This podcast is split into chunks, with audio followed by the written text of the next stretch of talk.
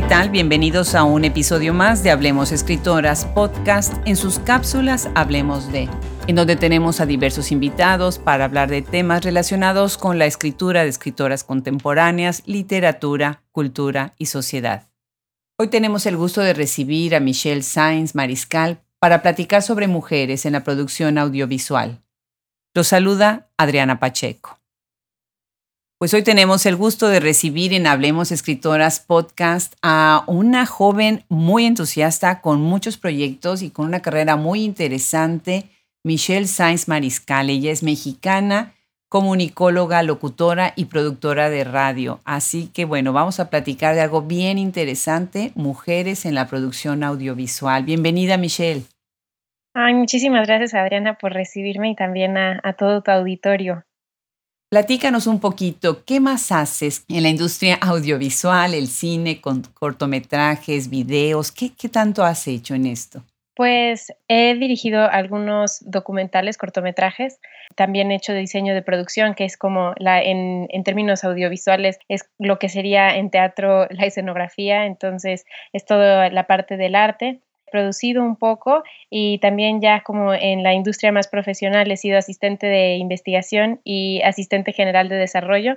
Entonces ahí es básicamente investigar sobre los personajes, como mantener una secuencia y una congruencia temporal entre lo que está sucediendo en el papel con lo que se va a representar en la pantalla y un poquito de todo. Pero todavía me falta un largo camino. Claro. Pero a ver, una cosa que yo creo que los que nos escuchan en este momento les debe de sonar familiar es esta serie de televisión de Netflix, La Búsqueda.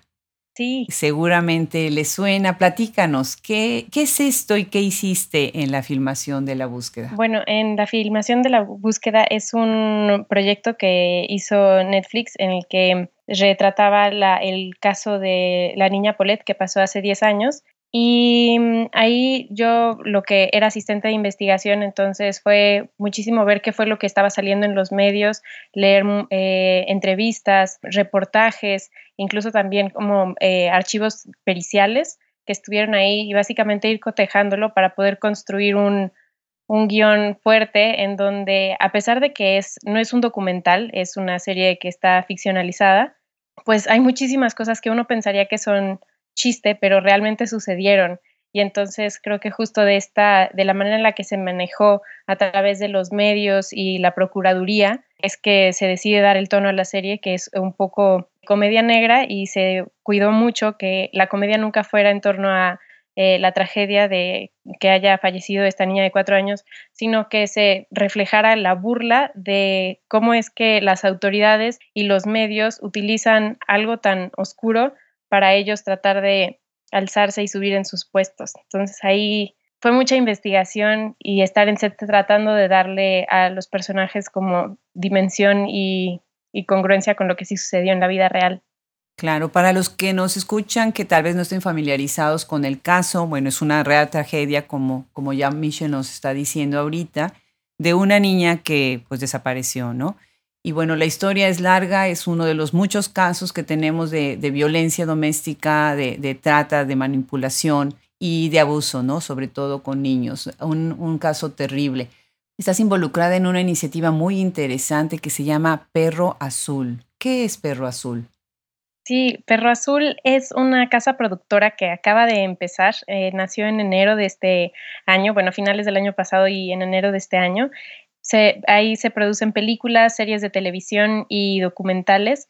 Estamos como bajo el abrazo de Juan Ruchurtu y Alexis Friedman, que son dos productores muy grandes de, de, cine. Y pues también existe un departamento de desarrollo que funciona para generar estas historias, historias que valga la pena que se cuenten y en el departamento de desarrollo también se encuentra Julián de Tavira, eh, director y productor, Diego Rabasa, eh, cabeza de editorial Sexto Piso.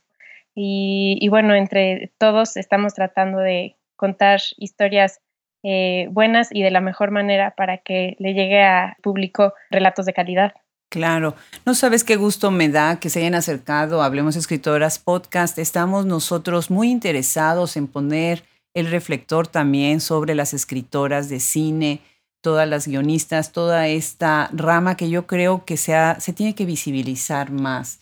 Nosotros estamos a punto de, de publicar el segundo libro de Romper con la Palabra, donde tenemos precisamente una especialista, Maricruz Castro Ricalde, quien escribe sobre increíbles cineastas que tenemos. Eh, de verdad, es un gusto que ahorita el Perro Azul Producciones nos esté contactando. Qué, qué gusto. Muchísimas gracias por hacerlo. Michelle, pues a ver, platícanos. Yo creo que tú tienes mucho que compartir con nuestro auditorio sobre mujeres o temas de mujeres dentro de todo lo que son estos medios. ¿Qué nos quieres contar? Bueno, me gustaría empezar diciendo que creo que eh, seguramente eh, su auditorio domina la importancia de, las historias y de la narrativa, ¿no? Y de cómo forja nuestra realidad. Y creo que a veces cuando pensamos, por ejemplo, en, en, mitos, que son como, no sé, estas leyes o normas que formaron como una manera de espectro a través de la cual nosotros vemos el mundo. Y por algo dicen que el cine y estos medios audiovisuales se han vuelto los mitos de la, de la actualidad, ¿no? Y son las historias que todos contamos, que conocemos, a los cuales estamos expuestos todo el día y que terminan forjando la manera en la que nosotros hablamos y hasta cómo nos pensamos a nosotros mismos. Eh, a mí es algo que me apasiona, yo creo que eh, las historias nos hacen, todos estamos construidos de historias y cada quien tiene una, una historia que contar y muchas historias que nos han trastocado y entonces por eso me llama, me llama mucho la atención y dentro del medio, la verdad es que la representación femenina no es tan fuerte, ¿no? O sea, sí hay como de verdad un desbalance considerable entre las películas que están protagonizadas por mujeres, es un 23% de las películas que están protagonizadas por mujeres, el 95% de las películas las dirigen hombres y el 80, entre el 80 y el 90% el personaje principal es un hombre, ¿no? Y creo que esto permea muchísimo en la manera en la que en las historias que nosotras mismas contamos y cómo nosotras nos vemos en nuestra vida diaria, que es en donde nosotras somos las protagonistas. Entonces creo que el cine, eh, las series, la escritura y los medios audiovisuales pueden ser una manera en la que podemos reescribirnos, reinventarnos y también darle a, otras mujeres ampliar como el abanico de posibilidades de lo que pueden ser. Claro a veces no nos hacemos preguntas, simplemente consumimos lo que nos ponen ahí y no nos hacemos preguntas. Pero cuando empezamos a preguntarnos cosas, nos damos cuenta de estos datos tan pues, escalofriantes, ¿no? Por otro lado, hay muchas series que utilizan, sí, tienen un personaje principal, una mujer, pero ¿de qué manera, no? ¿Cómo se están reforzando ciertos estereotipos y ciertos paradigmas que en lugar de ayudar, pues perjudican, ¿no? Algo interesante también en algún momento has comentado sobre los, las historias que nos contamos, ¿no? Por ejemplo, la caperucita roja, ¿no? Que es una historia que hemos contado generación tras generación. Y pienso, por ejemplo, en nuestra conversación que, que tuvimos recientemente con Gabriela Cabezón Cámara, esta gran escritora, con Ave Barrera, otra gran escritora, y Lola Horner, que tienen estos proyectos de libros que están basados en princesas y en estos mitos, ¿no? En cuáles son las que nos contamos, las historias que nos contamos y las historias que no nos contamos, ¿verdad? Claro, yo de hecho entrevisté a, Lola para un trabajo en, la universidad. Magnífico, sí, ellas tienen 21 mil princesas, un proyecto fenomenal sobre eh, cómo se están, se puede releer toda la violencia que está dentro de estas historias de, de princesas, ¿verdad? Sí. Qué interesante. ¿De qué manera los productos audiovisuales entonces no nada más nos ayudan a forjar nuevas posibilidades, sino además les dan espacio a nuevas voces. Pues, eh, bueno, nada más retomando, el, Caperucita, por ejemplo, pensando en Caperucita que la mencionaste, o sea, hay ciertos elementos que la conforman, ¿no? Que es como que sale de su casa y está advertida, llega a la casa de su abuela, se encuentra a, a, un lobo, que es como esta gente y es un seductor, y la niña es castigada, ¿no? Entonces, esa es una de las narrativas que nos marcan de principio. Y también creo que es importante pensar en cuáles son las, historias que igual y no nos cuentan, ¿no? Por ejemplo, eh, tenemos el, mito de Lilith, que fue como esta, la primera mujer que no obedeció a Adán. y, y, entonces era una mujer fuerte y luego se le considera una mujer demonio, eh, una mujer vampiro que hasta mata niños y que, eh, por ejemplo, en ciertas representaciones que hay de ella, incluso en las relaciones sexuales, ella es representada como la que está arriba, ¿no? Entonces es incluso activa en este ámbito y que nunca se ajustó al código de subordinación de las reglas que dictan que el hombre es el que domina y la mujer es dominada. Y creo que el hecho de que ella no sea una historia que se cuenta para las niñas es también, es como, es un silencio que es una condena.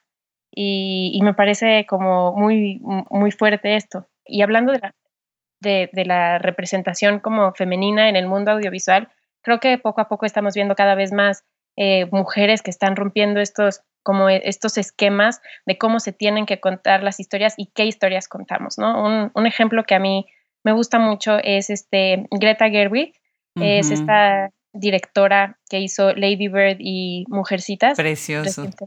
Precioso. Y por ejemplo, a mí algo que me encanta de Lady Bird es que es una historia de amor entre una madre y su hija. y, y, eso tan épico como cuatro hobbits en una tierra del otro lado del mundo y que puede ser aún más, o sea, nos podemos relacionar con ellos, ¿no? Y creo que vale la pena contar esas historias. También como darle una tridimensionalidad a las mujeres que vemos en la pantalla para permitirnos esa tridimensionalidad nosotras en, en nuestra vida diaria. Claro. ¿Y qué me dices de directoras como Alejandra Márquez Abella, ¿no? Y, o Lucía Gaja, ¿no? Que son, bueno, excepcionales, ¿no? Yo soy, soy muy su fan, quiero conocerlas algún día. Este, Alejandra Márquez Abella, que es la directora de Las Niñas Bien, estaba escuchando entrevista, una entrevista que, tiene ella y, por ejemplo, ella en esta película retrata a, una, a un sector de la población de, de mujeres, retrata a estas mujeres que son muy poderosas y que incluso aunque se encuentran en estos sectores altos como de, de, la élite, llamémoslo así, se encuentran subordinadas eh, a su rol de, de mujer, ¿no? O sea, como de, como de mujer doméstica, de que a ti no te corresponde lo político, no te corresponde lo público, y a pesar de todo no hace una apología de este mundo que es profundamente clasista y que discrimina, ¿no? Entonces me parece, además de que es bellísima su manera de usar la cámara, los encuadros, todo eso es algo que tiene que ver con esta mirada femenina, ¿no? De no retratar a una mujer desde la condescendencia eh, y de que aún así se puede retratar con, con, dignidad y con integridad y se puede ser crítico. Y creo que hace muchísima falta eso en el cine. Lucía Gajá es esta documentalista que es la directora de Mi vida adentro, en donde retrata a, a esta mujer que está encarcelada y que tiene, está condenada a cadena perpetua en Estados Unidos un, crimen en donde dicen que ella, que fue, que fue un infanticidio. Y luego está la película de, de, Batallas íntimas que salió hace unos dos, tres años, que habla sobre la violencia doméstica, ¿no? Son cinco historias de cinco mujeres de diferentes países, India, Finlandia, España, Estados Unidos y México, y que hay algo ahí que puede resonar en todas, ¿no? Como este patriarcado sigue estando permanente incluso en sociedades en las que uno pensaría que, no, pues ya están del otro lado, tienen muy buena educación, pero el, patriarcado no perdona. Claro. ¿De qué manera entonces eventos, congresos, convocatorias, concursos podrían ayudar a nuevas voces, a, mujeres que se animen y que sean reconocidas? ¿Cómo, ¿Cómo, ustedes creen que se puede ayudar a hacer que más mujeres se integren y sobre todo que más personas conozcan a las que ya existen? Pues em, en, Perro Azul justamente sacamos una, convocatoria que se llama De Amor y otras ficciones, en donde está abierta a cualquier persona, ¿no? Eh, hombres, mujeres, todo lo que se encuentre en medio es bienvenido. Y justo lo que estamos buscando es que nos envíen un argumento con una historia de amor. Un argumento significa que no, no tienes que saber escribir un guion, no tienes que saber este, cómo desarrollarlo, el formato que implica. No, es, es una idea y que esta historia tiene que estar contada desde el punto de vista femenino. Eh, y a pesar de que sea una historia de amor, pues no necesariamente tiene que ser como un hombre o una mujer, este, pueden ser dos, tres personas, cuatro, puedes hablar acerca del desamor. Creo que el amor tiene muchas formas y es ahí en donde entra la creatividad de cada quien y pueda pues participar en esto, porque lo que sucede yo creo que pasa en todos los en todos los ámbitos, no nada más como en el de la industria audiovisual, es que llega un punto en el que se empiezan a enciclar y siempre se hace uso de los mismos nombres, ¿no? Y entonces, ah, bueno, hay que buscar a este, a qué guionistas, y entonces siempre salen los mismos cinco. Y cómo abrir ese, y aparte, luego, la verdad es que sí, suelen ser hombres. Entonces, aquí lo que estamos tratando de hacer es abrir este espectro para que entre a ese como pool de, de nombres, personas que sean creativos, que tengan algo que contar, una manera diferente de, de hacerlo y que entonces puedan entrar a, pues, a este sector cultural. Bueno, entonces la, eh, la condición es que sea desde el punto de vista de una mujer, eh, que el tema sea el amor. Ahorita pensé en esta serie maravillosa que está eh, hecha, está basada en una columna del New York Times que es muy famosa, es Modern Love. y la serie de televisión, bueno, es una belleza. Quienes no la han visto, de verdad, es una... Son tantas las maneras de amar, ¿no? Y tantas las posibilidades del amor me parece muy interesante su convocatoria. Eh, bueno, pues tienen que entrar en la, en la página de Perro Azul para eh, poder saber un poquito más.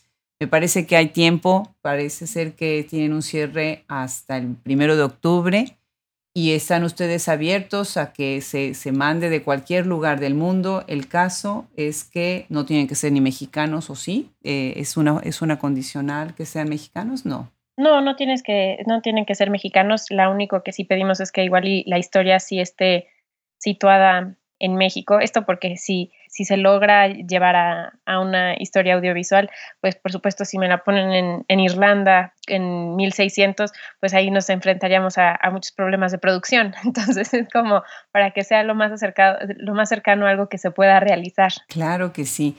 No, Michelle, pues qué maravilla. Ojalá haya muchísimas convocatorias de este tipo para hacer cine, para hacer todo lo que son recursos audiovisuales que, que tanto impactan y llegan a tantas personas, ¿no? A tanta gente, ¿no?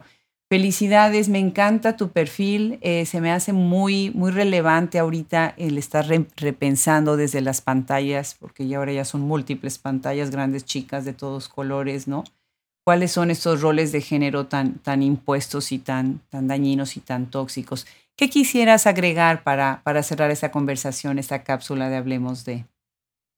Pues yo de verdad las invito, los invito, les invito a todos a, que escriban, a que ya sea para la, para la convocatoria o para otros formatos, creo que es súper importante no tratar tampoco de ser perfectos. Esto sobre todo siento que nos pasa mucho a las mujeres, que queremos que las cosas sean perfectas, ¿no? Y hasta que no tengas el argumento súper armado, entonces lo mandas. No, hazlo. Las cosas van a cambiar, las posibilidades son infinitas y creo que hacer como tomar el papel, el, mando y la pluma de las historias que nos contamos también nos reescribe a nosotros. Entonces, eso. Muchísimas gracias por invitarme. Muchísimas gracias a ustedes por acercarse a nosotros. Un abrazo desde Austin, Texas. Esta fue una cápsula más de Hablemos de. Le damos las gracias a Michelle Sainz de Perro Azul por aceptar esta invitación y acompañarnos el día de hoy para hablarnos de la importancia de promover el trabajo que hacen las mujeres en la producción audiovisual. Se despide de ustedes nuestro equipo, Fernando Macías Jiménez en la edición, Andrea Macías Jiménez Social Media, Wilfredo Burgos Matos, Alejandra Márquez, Liliana Valenzuela, Juliana Zambrano, colaboradores. Yo soy Adriana Pacheco.